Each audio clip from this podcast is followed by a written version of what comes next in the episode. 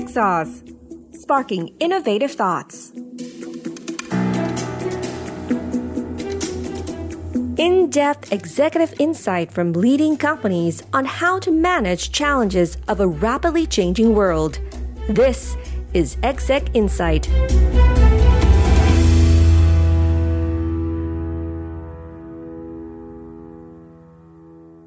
สวัสดีค่ะ. ขอต้อนรับคุณผู้ฟังเข้าสู่ Techsauce Podcast ใน Exec Insight ค่ะ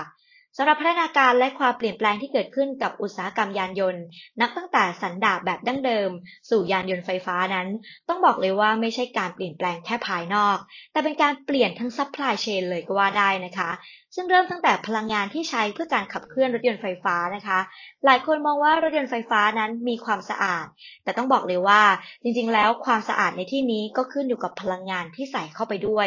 ว่าจะต้องมีแหล่งที่มาของพลังงานเนี่ยสะอาดจริง ๆ e x e c Insight ใน episode นี้ค่ะ เราจะพาไปพูดคุยกับคุณชนาพรรณจึงรุ่งเรืองกิจ รองประธานอาวุโสกลุ่มบริษัทไทยซัมมิตถึงเรื่องราวของอุตสาหกรรมรถยนต์ไฟฟ้า ความเปลี่ยนแปลงที่เกิดขึ้น ที่มาพลังงาน ทิศทางการลงทุน และเงื่อนไขที่จะเหมาะสมต่อการดึงดูดนักลงทุนเข้ามาลงทุนในประเทศไทยนั่นเองนะคะ เราไปฟังบทสนทนานี้กันเลยค่ะ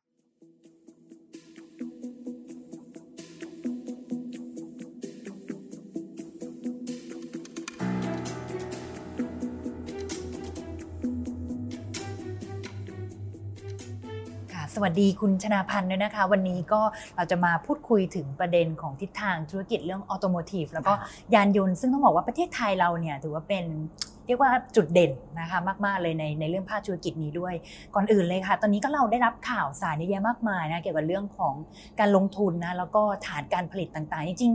เอเชียตะวันออกเฉียงใต้เนี่ยถือเป็นแหล่งใหญ่นะของหลาย ๆ ประเทศเหมือนกันที่จับตาแล้วก็ให้ความสนใจในการขยายมา ในมุมมองของคุณชนาพันธ์เองเนี่ยมองว่าประเทศไทยค่ะควรจะสร้างเขาเรียกว่าศักยภาพในการแข่งขันอย่างไร เพื่อจะดึงดูดให้ต่างชาติเนี่ยเขาสนใจมาลงทุนในประเทศไทยมากขึ้นค่ะ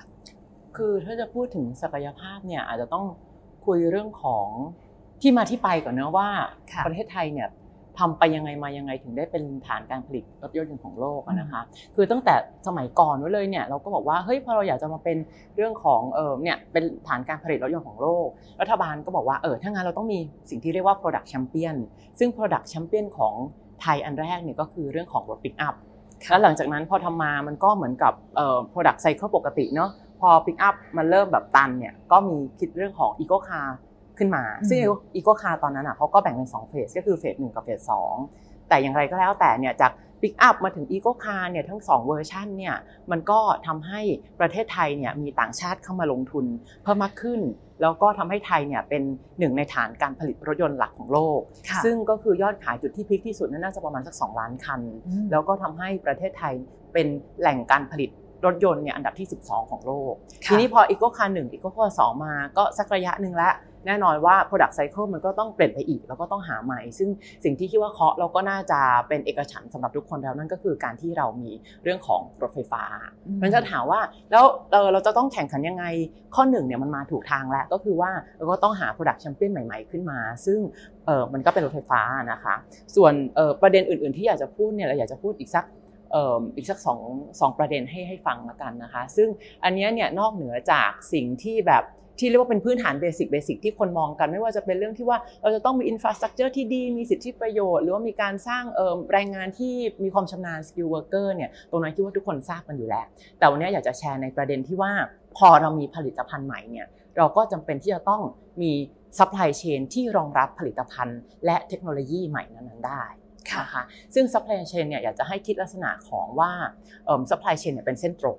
เป็นเส้นตรงก็คือเริ่มจากผู้ผลิตที่อยู่ต้นน้ำส่งของให้กลางน้ำแล้วก็ปลายน้ำที่ที่ต้นน้ำคืออะไร ต้นน้ำก็คือพวกวัตถุดิบต่างๆ ถูกไหมคะ อย่างเช่นอะไม่ว่าจะเป็นอุตสาหกรรมรถยนต์เนี่ยอะไรดีคะ อลูมิเนียม เหล็ก ทองแดง แมกนีเซียม หินทราย อะไรที่มาทำกระจก หรือว่าแม้กระทั่งยางพาราก็ดี เพราะฉะนั้นเนี่ย ถ้าอุตสาหกรรมรถยนต์มันไปได้ แปลว่าอุตสาหกรรมอื่น ๆ อีกเยอะเลยในประเทศเนี่ย มันก็จะสามารถที่จะขับเคลื่อนไปได้ด้วยนะคะ ทีนี้เพราะฉะนั้นพวกนี้ก็ผลิตผลิตเสร็จเนี่ยแต่ว่าในวงเล็บก็คือต้องอย่าลืมว่าบางอย่างเนี่ยประเทศไทยเราก็มีวัตถุดิบ แต่ว่าอีกหลาย ๆ อย่างเลยประเทศไทยเนี่ยไม่ได้เป็นคนที่มีทรัพยากรธรรมชาติหรือวัตถุดิบนั้น แล้วเราก็จะต้องนำเข้าจากต่างประเทศอันนี้เวเราก็มา process ซึ่งในส่วนกลางเนี่ยเราก็จะเรียกว่าเป็นผู้ผลิตชิ้นส่วนยานยนต์ หรือว่าถ้าจะทับศัพท์ก็คือ part maker ก็ส่งต่อกันไปเรื่อยๆ สายนี้ก็จะยาวหน่อย จนสุดท้ายก็คือเรื่องของ car maker หรือผู้ผลิตรถยนต์นั่นเอง ที่อยากจะบอกว่าเป็นเส้นตรง เพราะว่ามันก็ต้องส่งจาก1ไป 2 ไป 3 ไป 4 ไป 5 จนถึงปลายน้ำถูกไหมคะทีนี้เมื่อปลายน้ำเราว่าเอ้ยตรงเนี้ยเราจะเปลี่ยนใหม่นะจากเครื่องยนต์สันดาปภายในมาเป็นรถไฟฟ้า กระบวนการทั้งหมดตรงเนี้ยมันต้องเปลี่ยนไปด้วยแล้วเปลี่ยนให้ทันแล้วถ้าเราเปลี่ยนไม่ทันเนี่ย ก็แปลว่าการผลิตมันจะเกิดขึ้นไม่ได้ และนั่นหมายความว่าคนเขาก็จะไม่มาตั้งการผลิตที่เมืองไทยไม่มาทำฐานที่เมืองไทยเพราะว่าสิ่งต่างๆ พวกนี้มันรองรับไม่ได้ ทีนี้ถามว่าเป็นเรื่องใหญ่แค่ไหนเป็นเรื่องที่ต้องบอกว่าใหญ่มากค่ะเพราะว่าตั้งแต่วัตถุดิบที่ใช้เนี่ยมันก็มีการเปลี่ยนแปลงไปอย่างเช่น เมื่อก่อนวัตถุดิบหลักในตัวโครงรถก็จะเป็นเรื่องของเหล็ก เดี๋ยวนี้ก็จะมีอลูมิเนียม มีแมกนีเซียม หรือว่ามีพวกพลาสติก มีคาร์บอนไฟเบอร์มาใช้มากขึ้น เครื่องยนต์ไม่มีละ เป็นแบตแบ ตเตอรี่ก็มีการใช้อีกหลายสิ่งหลายอย่าง หรือว่าแบบสิ่งพวกคอมพิวเตอร์ที่อยู่ในรถยนต์เนี่ยก็จะต้องมีทั้งซอฟต์แวร์มีทั้งแอป มีทั้ง AI มี OS ที่อยู่ในรถยนต์เนี่ยเพิ่มมากขึ้น กระบวนการผลิตก็เปลี่ยนแปลงไปอีกจากวัตถุดิบใหม่ หรือว่าวัตถุดิบเก่าแต่ต้องใช้กระบวนการผลิตแบบใหม่ เพราะฉะนั้นถามว่าเมื่อเราบอกว่าเอ้ยปลายน้ำเราจะกระดิกแล้วนะขยับแล้วนะเราจะทำยังไงรัฐบาลหรือว่าภาคเอกชนเองจะช่วยเหลือตัวเองยังไง เพื่อให้ทั้งภาคส่วนตรงนี้เนี่ย มันสามารถที่จะขยับไปพร้อมกันได้ ซึ่งอันนี้มันจะเป็นจุดต่างนะ เพราะว่าจากรถยนต์ปิกอัพมาเป็น eco car เนี่ยมันไม่ได้ต้องใช้การเปลี่ยนแปลงทาง supply chain มากขนาดนี้ เพราะอย่างไรก็ดีมันก็ยังเป็นเครื่องยนต์ที่ใช้การสันดาปภายใน มีการผลิตแบบเดิม เหมือนกับว่าเอาสินค้ามา ปรับแต่งหน้าตาแต่ไม่ได้ปรับไส้ในอะค่ะแต่ว่าพอเป็นรถไฟฟ้าเนี่ยมันเปลี่ยนทั้งข้างในข้างนอกเลย เพราะฉะนั้นเนี่ยตรงนี้เป็น challenge ที่ใหญ่มาก ทีนี้ส่วนในข้อ 3 ที่จะคุยก็คือเรื่องของการที่จะทำ ecosystem ให้ทั้งอุตสาหกรรมผู้ผลิตผู้ซื้อผู้ใช้ทั้งหมดเนี่ยสามารถที่จะเดินมีโมเมนตัมไปได้ที่เพราะฉะนั้นเราอยากจะให้มองภาพว่าเมื่อก่อนอุตสาหกรรมยานยนต์ เราก็จะเป็นเส้นตรงอย่างที่บอกอาจจะเพิ่มนิดนึงก็คือมี car maker คนผลิตและสุดท้ายมันก็คือผู้ใช้แต่อย่างไรก็ยังเป็นเส้นตรงถูกไหมคะทีนี้เนี่ยส่วนที่จะเพิ่มมาใหม่เนี่ยก็คือว่าเรานึกถึงว่าเป็นวงกลมละแล้วก็ supply chain ข้างในก็เป็นแค่เส้นผ่าศูนย์กลางอยู่ตรงกลางถามว่ามันเกิดอะไรขึ้น เพราะว่าพอเราเป็นรถไฟฟ้า ซึ่งอันนี้อาจจะหมายรวมถึงไฮบริดด้วยเนี่ยหมายความว่าเราก็ต้องมีส่วนอื่นเพื่อทำให้รถไฟฟ้านั้นเนี่ยมันเดินไปได้ใช้ไปได้คนใช้สามารถใช้ได้แล้วกำลังพูดถึงเรื่องของพลังงาน พูดถึงเรื่องของ smart grid พูดถึงเรื่องของอย่างที่เรียนว่าระบบ AI คอมพิวเตอร์ระบบสั่งงานในรถยนต์ทั้งหมด สถานีเติมน้ำมันที่ชาร์จ ระบบไฟฟ้าต่างๆ ซึ่งตรงนี้มันหมายความว่ามันจะไม่ได้เป็นเส้นตรงและส่วนพวกนี้มันจะอยู่รอบๆรถรอบๆการใช้งานของรถแล้วถ้าส่วนพวกนี้มันไม่พร้อมเช่นเดียวกันเนี่ยรถยนต์ที่มันมีแล้วรถไฟฟ้าที่มันมีแล้ว มันก็จะไม่สามารถขับเคลื่อนไปได้ เพราะฉะนั้นตรงในแง่นี้เนี่ยหมายความว่าถ้าเราจะแข่งขันได้เนี่ยเราก็ต้องมีทั้งเส้นตรง แล้วก็มีทั้งวงกลมให้มันพร้อมเพียงกัน ค่ะว่ามันต้องไปทั้งเรียกว่าทั้ง value chain อะถูกถูกถูกแล้วเซว่าเราเป็นแบบวงกลมแล้วก็หมุนหมุนไปข้างหน้าเพราะฉะนั้นเราต้องพร้อมทั้งส่วนของเส้นผ่านศูนย์กลางแล้วก็เส้นรอบวงค่ะ ทีนี้ได้ยินข่าวอันนึงนะคะ ที่ตอนนี้มีช่วงเวลาหนึ่งค่ะ ที่คนพูดถึงเรื่องของแบรนด์เทสลาค่อนข้างเยอะ แล้วก็เป็นประเด็นที่หลายคนเนี่ยเขาให้ความสนใจค่ะว่าเขาบอกว่าเทสลาเนี่ยจะมาจะมาลงทุนในประเทศไทยหรือเปล่าหรืออะไรยังไงคุณชนะพันธ์ช่วยขยายความตรงนี้หน่อยได้ไหมคะ ถ้ามันลงทุนจริงก็ดีนะคะ ใจก็เชียร์แต่ว่าอาจจะอาจจะไกลอีกนิดนึงหรือเปล่า เพราะว่าโรงงานที่จีนของเทสลาก็ยังไม่เสร็จดี ทีนี้เนี่ยอยากจะให้มองว่าเอิมถ้าเทสลามาลงทุนเนี่ยปัจจัยอะไรถูกไหมคะก็ต้องบอกว่าอันที่หนึ่งก่อนเนี่ยตลาดเนี่ยภายในเนี่ยมันต้องมากพอจะเป็นเทสลาหรือเป็นนักลงทุนไหนๆก็แล้วแต่เนี่ยเข้ามาลงทุนถูกไหมคะทีนี้ถามว่าปัจจัยโดยเฉพาะเทสลาซึ่งมีแต่รถยนต์ไฟฟ้าไม่ได้มีไฮบริดเนี่ยความต้องการตลาดภายในประเทศเนี่ย ดีมานมากพอที่จะดึงดูดนักลงทุนหรือยังนี่ถามว่าถ้ามันยังเนี่ยทำยังไง มันก็เดี๋ยวเราคงจะพูดกันต่อไปนโยบายการส่งเสริม หรือว่าอย่างที่เรียนว่าเส้นวงกลมของเราเนี่ยพร้อมหรือยังอันที่ 2 ก็คือ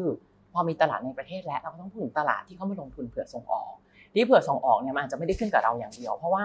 เอ่อถ้าเขามีรถอยู่ที่จีนอยู่แล้ว แล้วเดี๋ยวนี้มันก็มีเรื่องของแบบเอ่อทวิภาคี หรือไกลภาคีเกี่ยวกับสิทธิประโยชน์ทางภาษีระหว่างประเทศกันมากมายเนี่ยเขาจะ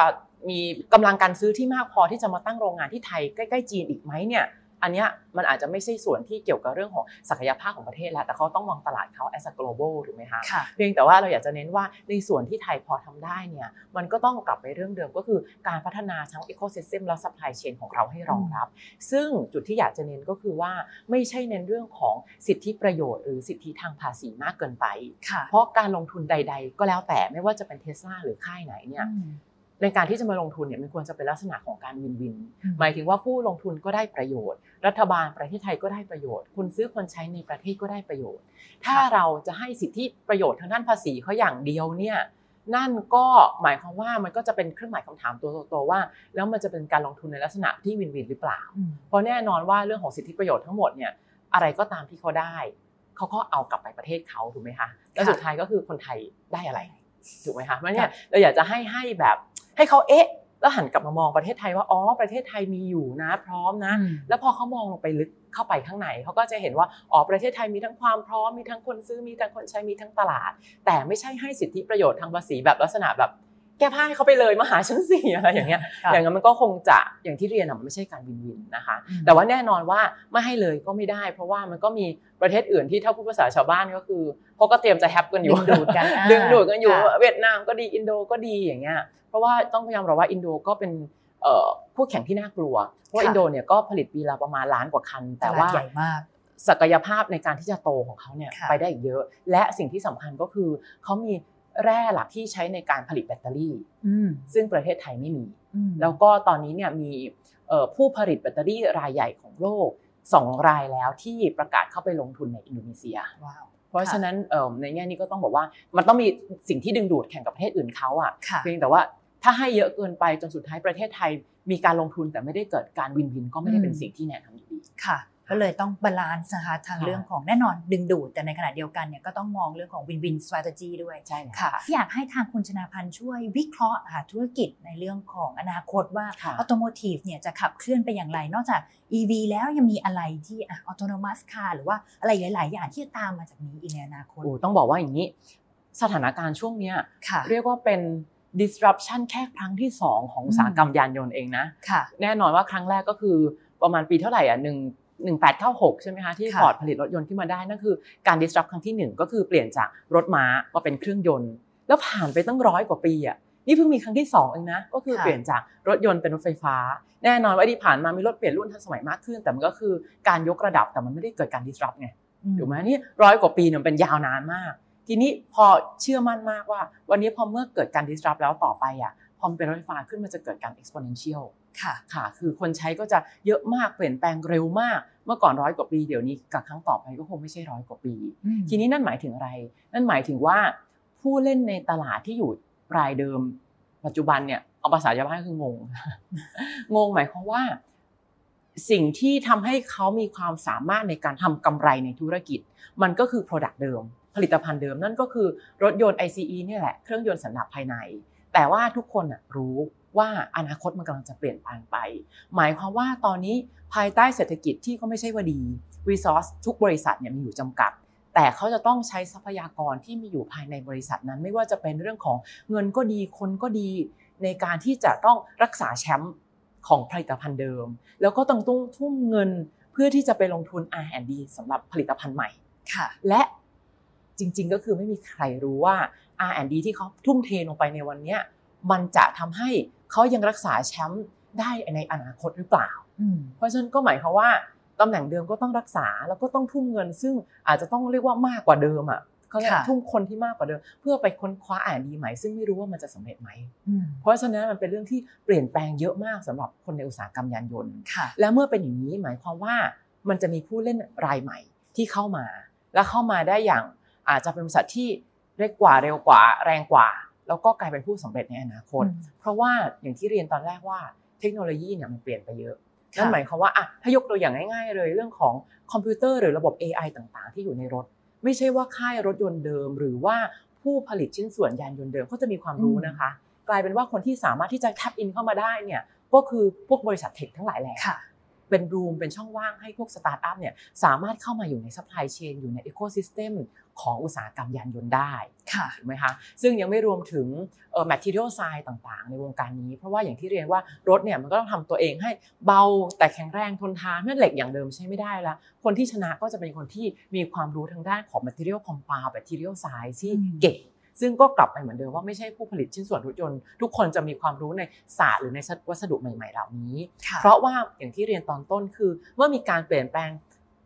วัสดุหรือวัตถุดิบในการผลิตไป นั่นหมายความว่าเทคโนโลยีหรือกระบวนการการผลิตนั้นก็จะต้องเปลี่ยนแปลงไปด้วยอืมนั่นก็เป็นช่องว่างให้ผู้ผลิตรายใหม่เนี่ยเข้ามาได้อีก เพราะฉะนั้นเนี่ยก็ต้องเรียนว่าเออคนที่ชนะก็อาจจะเหมือนชาลส์ดาวินว่าหรือเปล่าคะก็คือคนที่ปรับตัวได้เร็วที่สุดนั่นเองค่ะค่ะเอา ตอนนี้กลายเป็นว่าคู่แข่งเนี่ยสามารถมาได้จากทุกอินดัสทรีไม่ว่าจะอันไหนก็แล้วแต่ใช่แล้วก็ยิ่งใช่ตอนนี้ต้องบอกว่าเทคคอมพานีถือว่ารวดเร็วแล้วก็ปรับตัวเก่งมากไม่ใช่แค่ไม่ใช่ปรับตัวเก่งแต่ว่ากระโดดเข้ามาในภาคธุรกิจหลาย ๆ อัน ซึ่งเอ่อหลาย ๆ ที่เนี่ยถ้าเกิดปรับตัวไม่ทันก็อาจจะโดนกลืนไปอย่างรวดเร็วเหมือนกันใช่ทีนี้พอเราเห็นภาพว่าอะอุตสาหกรรมยานยนต์เนี่ยกำลังเรียกว่ากำลังเปลี่ยนแปลงไปโดน disrupt แบบนี้เนี่ยค่ะมันก็ต้องกลับมาคุยเราอยากจะแยกให้เพื่อเห็นภาพ ง่ายๆ เราก็แบ่งเป็น 3 ส่วนเหมือนเดิมเนาะส่วนที่เป็นเรื่องของต้นน้ำอย่างที่บอกเรื่องของวัตถุดิบอะไรก็แล้วแต่เนี่ยอันวันในที่เนี้ยวันนี้อาจอาจจะอยากเน้นเรื่องของพลังงาน เพค่ะราะว่าพูดไปในหลาย ๆ เวทีแล้วว่า รถไฟฟ้าไม่ได้สะอาดเพียงเพราะว่ามันไม่มีควันดำหรือไม่มีท่อไอเสียอืมรถไฟฟ้าเนี่ยมันเป็นเหมือนเครื่องมือหรืออุปกรณ์ไฟฟ้าอย่างหนึ่งเท่านั้นเอง จะสะอาดหรือไม่สะอาดเนี่ยมันขึ้นอยู่กับสิ่งที่เราใส่ไปในรถไฟฟ้าว่าสะอาดหรือไม่อืม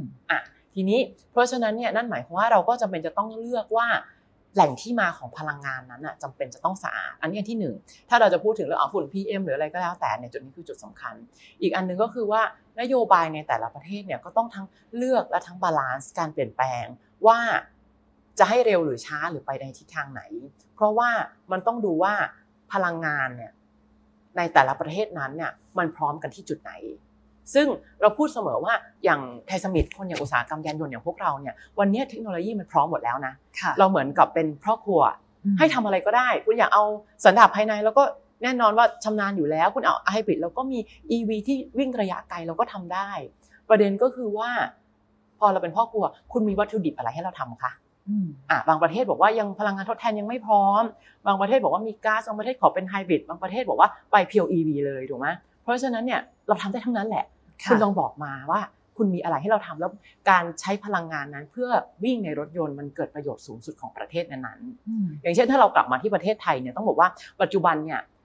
พลังงานไทยนะ ผลิตได้เองเนี่ยแค่ประมาณ 45%นำเข้าเนี่ย55%ทั้งผลิตแล้วก็นำเข้าเนี่ยสามอันหลักที่เป็นแหล่งพลังงานในประเทศก็คือน้ำมันก๊าซธรรมชาติแล้วก็ถ่านหินอืมทีนี้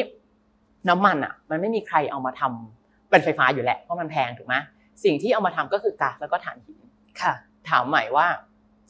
ก๊าซธรรมชาติเนี่ย วันนี้เราก็เติมรถได้เลยถูกไหมอาจจะเปลี่ยนแปลงโปรเซสนิดหน่อยอย่างเช่นแท็กซี่ติดแก๊สอย่างเงี้ยค่ะแท็กซี่ติดก๊าซเนี่ยแล้วถ้าสุดท้ายเนี่ยเราต้องเอาถ่านหินซึ่งก็เป็นหนึ่งในพลังงานหลักของประเทศเนี่ยไปแปลงเป็นไฟฟ้าแล้วค่อยใส่รถ มันก็มีคำถามเหมือนกันว่า เอ๊ะแล้วตกลงมันสะอาดมากขึ้นอืมแค่ไหน คือสะอาดอะมันสะอาดอยู่แล้ว เพราะว่าเทคโนโลยีในการทำถ่านหินปัจจุบันมันก็สะอาดกว่าเดิมเยอะ แต่มันก็ไม่สะอาดขนาดแบบพวกพลังงานหมุนเวียนถูกไหมอะดินน้ำลมไฟต่างๆ ที่เอามาใช้เนี่ยค่ะเพราะฉะนั้นถามว่าสิ่งที่เหมาะสมสำหรับประเทศไทยเนี่ยถ้าเราเน้นเรื่องการใช้รถไฟฟ้า แต่สุดท้ายคุณเอาถ่านหินมาเติมรถไฟฟ้า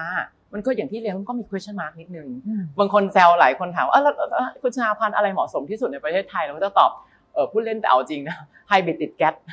ให้บิจินแก๊สน่าจะดีที่สุดหรือเปล่า เพราะปัจจุบันมันใช้แก๊สธรรมชาติอยู่ค่ะแล้วไง แล้วถ้าคุณไม่มีนโยบายพลังงานที่ชัดเจนว่าเราจะไปทางไหนให้มันสอดรับกับ EV แล้วคุณบอกว่าเร่ง EV แต่คุณไม่มีพลังงานหมุนเวียนหรือพลังงานหมุนเวียนนั้นแพงค่ะหรือไม่พออะ เราก็ไม่แน่ใจว่างั้นไฮบริดก่อนดีไหมถ้าพลังงานคุณยังไม่พร้อม ทีนี้ไฮบริดกับน้ำมันเหรอเอาไงดีเราก็บอกว่าถ้าประเทศไทยเราทำก๊าซธรรมชาติได้มากกว่าก็ไฮบริดติดแก๊สไหมน่าจะเป็นผสมเลยลูกผสม ก็ดีที่สุดสำหรับประเทศไทยในตอนนี้ค่ะถูกไหมแต่ว่าแน่นอนว่าเราก็มีความคาดหวังแล้วก็จะเห็นว่าเอ่อนโยบายพลังงานทดแทน ซึ่งตอนนี้ยังไม่ชัดเจนเนาะจะได้มีความชัดเจนมากขึ้น เพื่อที่เราจะได้รู้ว่าสิ่งที่เหมาะสมสำหรับประเทศอะมันคืออะไรกันแน่ค่ะนะคะอันนี้ก็คือในส่วนของเรื่องของพลังงาน ในส่วนของพาร์ทเนี่ย เราก็เรียนแล้วว่าคือมันจะมีผู้เล่นรายใหม่เข้ามาค่อนข้างเยอะ แล้วก็เพราะฉะนั้นเนี่ยเทคโนโลยีของคนไทยจะหาได้ยังไง เพราะว่าตอนนี้ต้องเรียนว่าเรื่องทรัพยากรธรรมชาติที่จะเอามาใช้ในการผลิตรถยนต์ เราไม่สามารถแข่งขันกับประเทศอื่นได้อยู่แล้วนั้นส่วนที่เหลือก็คือส่วนกลางที่เราต้องทำตัวเองให้แข็งแกร่ง แล้วก็ส่วนปลายที่จะชักชวนเขามา แต่ก็ยังเน้นว่าอย่าไปให้สิทธิประโยชน์เขาเกินไปเพราะฉะนั้นต้องทำส่วนกลางให้แข็งแกร่ง แล้วก็ ecosystem เนี่ยตอนนี้ถือว่าทุกประเทศออนทา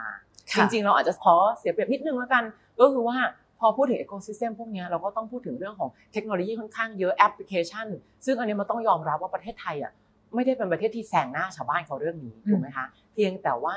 มันก็มีอีกหลายประเทศที่อยู่ในเลเวลเดียวกับเราค่ะ ก็จึงเรียนว่า ecosystem ตรงนี้มันก็มีลุ้นนั้นที่เราถ้าเราพัฒนาแล้วส่งเสริมดีๆอะมันก็จะสามารถเออเป็นที่ดึงดูดกับเขาได้ ส่วนตรงกลางก็เป็นส่วนที่ กลาง supply chain ก็คือส่วนที่เราต้องเน้นพัฒนา อันนี้ก็คือส่วนที่เออส่วนกลาง ส่วนส่วนสุดท้ายเราจะข้ามบายพาสเรื่องของ car maker ไปเนี่ยอยากจะคุยถึงเรื่องผู้ใช้มากกว่า ผู้ใช้เนี่ยก็ต้องมีการเปลี่ยนแปลงในเชิงของไม่อะไรหรอกเปลี่ยนแปลงความรู้สึกต่อสู้กับความรู้สึกตัวเองเปิดรับสิ่งใหม่ๆ สิ่งใหม่ๆหมายความว่า อยากจะไม่ใช่มองรถเป็นรถยนต์ อยากจะให้มองเป็นเรื่องของ mobility หมายความว่าการเดินทางของเราคืออะไรคะคือจริงๆก็คือการขับเคลื่อนจากจุด A ไปจุด B ทีนี้หัวคนอะมันจะติดว่าสตาร์ทรถเมื่อไหร่รถต้องเป็นน้ำมันเนี่ยแล้วก็เคลื่อนจากจุด A ไปจุด B แล้วเปลี่ยนความคิดคนใหม่ได้ไหมว่า ถ้า A มันไปถึง B ได้โดยไม่ใช้น้ำมันแต่ใช้อะไรก็ได้แล้วคุณไปถึงอะ จบได้ไหมคุณต้องรับความรู้สึกนั้นให้ได้ เพราะว่ารถไฟฟ้าทุกวันนี้เนี่ยอย่างแย่แล้วนะก็คือว่าวิ่งได้200กิโลเมตรต่อการชาร์จหนึ่งครั้งค่ะอะเป็นอย่างธรรมดา 200กิโลเมตรเนี่ย เท่ากับน้ำมันครึ่งถังโดยประมาณ ถ้าคุณมีน้ำมันครึ่งถังคุณกล้าสตาร์ทรถไปไหนมาไหนนะไปได้ แต่พอเป็นรถไฟฟ้าเนี่ยต่อให้เต็มถังอะ คุณก็จะแบบจะไปได้ถึงไหนนึกออกไหมเออแต่ถ้าถ้าถ้าเทียบกับน้ำมันครึ่งถังเนี่ยคือมันสบาย เพราะฉะนั้นเนี่ยตอนนี้มันไม่ใช่เรื่องของเทคโนโลยีมันไปไม่ได้แล้ว หรือว่าอะไรก็มันเป็นเรื่องของความรู้สึกคนอะแล้วถ้าความรู้สึกคนมันเปิดตรงนั้น พร้อมที่จะใช้เนี่ยกลับไปเลยนะ รัฐบาลเนี่ยคือเขาเรียกอะไรไม่ต้องส่งเสริมมาก เพราะว่าเมื่อ demand เกิดเนี่ยผู้ลงทุนอะ เขาก็จะยินดีที่จะมาเป็น supply ให้เองนึกออกมะแต่ถ้าคุณไปส่งเสริมให้ supply เข้ามาสิมาผลิตมาตั้งฐานสิมาผลิตมาตั้งฐานสิสุดท้ายมันขายไม่ได้อะโมเมนตัมนั้นมันก็ไม่เกิดไงเราอยากให้มองกลับไปว่า ถ้าคุณเปลี่ยน mindset ผู้บริโภคได้ แล้วส่งเสริมให้มีการสนับสนุนการใช้รถไฟฟ้าจากผู้บริโภคนะไม่ใช่ผู้ผลิตได้เนี่ย คุณมาให้ตรงเนี้ยเดี๋ยว supply มันมาเองนึกออกมะเหมือนเราเป็นผู้ลงทุนอะถ้าผลิตแล้วมีตลาดมีกำไรเราก็มา ไม่มีส่งเสริมเราก็มาถูกไหมแต่ถ้าส่งเสริมภาษีจะกี่ร้อยเปอร์เซ็นต์ก็แล้วแต่แต่ทำมาแล้วขายไม่ได้อะคนก็แบบ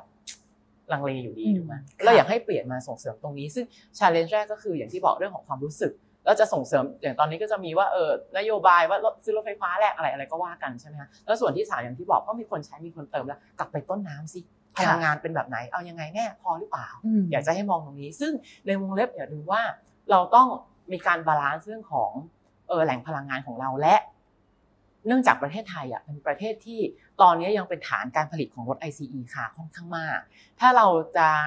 บอกว่าเฮ้ยทุกวันนี้หยุดเลยไม่ส่งเสริมเลย แล้วไปส่งเสริม EV อย่างเดียวเนี่ยต่างชาติที่เขาเพิ่งมาลงทุน Eco Car ไปไม่นาน ซึ่งบอกว่าหลาย ๆ ค่ายเอาจริงยังไม่ได้คุ้มทุนนะคุณกำลังจะแบบเหมือนชวนเขามาแล้วหักหลังเขาอะแล้วก็แบบเปลี่ยนให้เขาลงทุนใหม่อีกแล้วอะถ้าเราเป็นนักลงทุนต่างชาติเนี่ยเราก็เราก็แบบ เงอะงะเหมือนกันนะ เพราะว่าในการลงทุนเนี่ยต้องบอกว่าหนึ่งโรงเนี่ยเราไม่ใช่พูดถึงหลักพันล้านแต่เราพูดถึงหลักหมื่นล้านถูกไหมนี่เขายังไม่กำไรกับ Eco Car เลยคุณว่าคุณเลิกส่งเสริมแล้วไปอันไหนกันเถอะอะไรมันก็เพราะฉะนั้นเนี่ยหมายความว่ามันต้อง balance อย่างที่เรียนเมื่อกี้ว่ามันไปอะจุดมุ่งหมายปลายทางมันถึงอยู่แล้ว แต่ประเด็นคือถึงอย่างไรและที่สำคัญคือถึงเมื่อไหร่ เพราะว่าอย่าลืมว่าเรายังมีรถเนี่ยรถตรงกลางไม่ว่าจะเป็นค่ายรถหรือผู้ใช้รถเองอย่างเงี้ย เพราะว่าทุกวันนี้รถไฟฟ้าก็ยังมีราคาแพงถูกไหมคะเออจะบอกว่าเออนโยบายรถเก่าแลกรถใหม่ ถ้าเป็นรถไฟฟ้ารถแรกจากแถมเนี่ยสมมติว่าคนที่ใช้รถเก่า 5 ปีถึง 10 ปีขึ้นไปนั่นหมายเพราะว่าเอาง่ายๆคือก็อาจจะเป็นประชากรที่เป็นเกรด C หรือ B บวก B อะไรประมาณเนี้ยถามว่าเขาจะเปลี่ยนเป็นรถไฟฟ้าที่มีราคาแพงเลยได้ไหมมันก็ต่อให้ส่งเสริมก็อาจจะอาจจะไม่ได้มีตังค์ซื้อนะเพราะทุกวันนี้รถมันก็ยังราคาแพงอยู่ถูกไหมมันก็ตรงนี้อย่างที่บอกมันเลยต้องเป็นอีโคซิสเต็มแล้วมันต้องแบบ หมุนไปด้วยกันเนี่ยค่ะแต่หลักๆก็คือว่าในจุดแบบปลายทางนั้นก็คือเรื่องของการ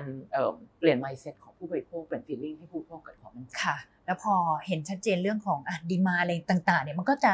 ก็คือมันจะเขาเรียกอะไรตอบสนองไปค่ะทุกๆ ส่วนของของส่วนกลางแล้วก็ส่วนต้นคือทุกวันนี้คนพูดถึงรถไฟฟ้าเนี่ย คนไปอัดโปรโมชั่น แล้วก็ให้ความสนใจอยู่ที่สป라이แต่เราอยากให้เปลี่ยนแนวคิดว่าคุณมาอัดที่ดีมานสิ คุณทำคนให้กล้าใช้ให้กล้าซื้อเมื่อมันมีตลาดอะคนลงทุนเข้ามาเองนะธุรกิจเข้ามาอยู่แล้วไม่ส่งเสริมถ้าเขากำไรได้เขาก็มาค่ะได้ค่ะขอบคุณคุณชนาพันธ์มากค่ะ วันนี้เรียกว่าได้ข้อมูลครบถ้วนเลยนะคะทั้ง value chain ต้นน้ำไปถึงปลายน้ำเลยวันนี้ต้องขอบพระคุณมาก แล้วก็หวังว่าจะมีโอกาสได้มาพูดคุยกันในรอบถัดไปได้ค่ะยินดีค่ะขอบพระคุณค่ะ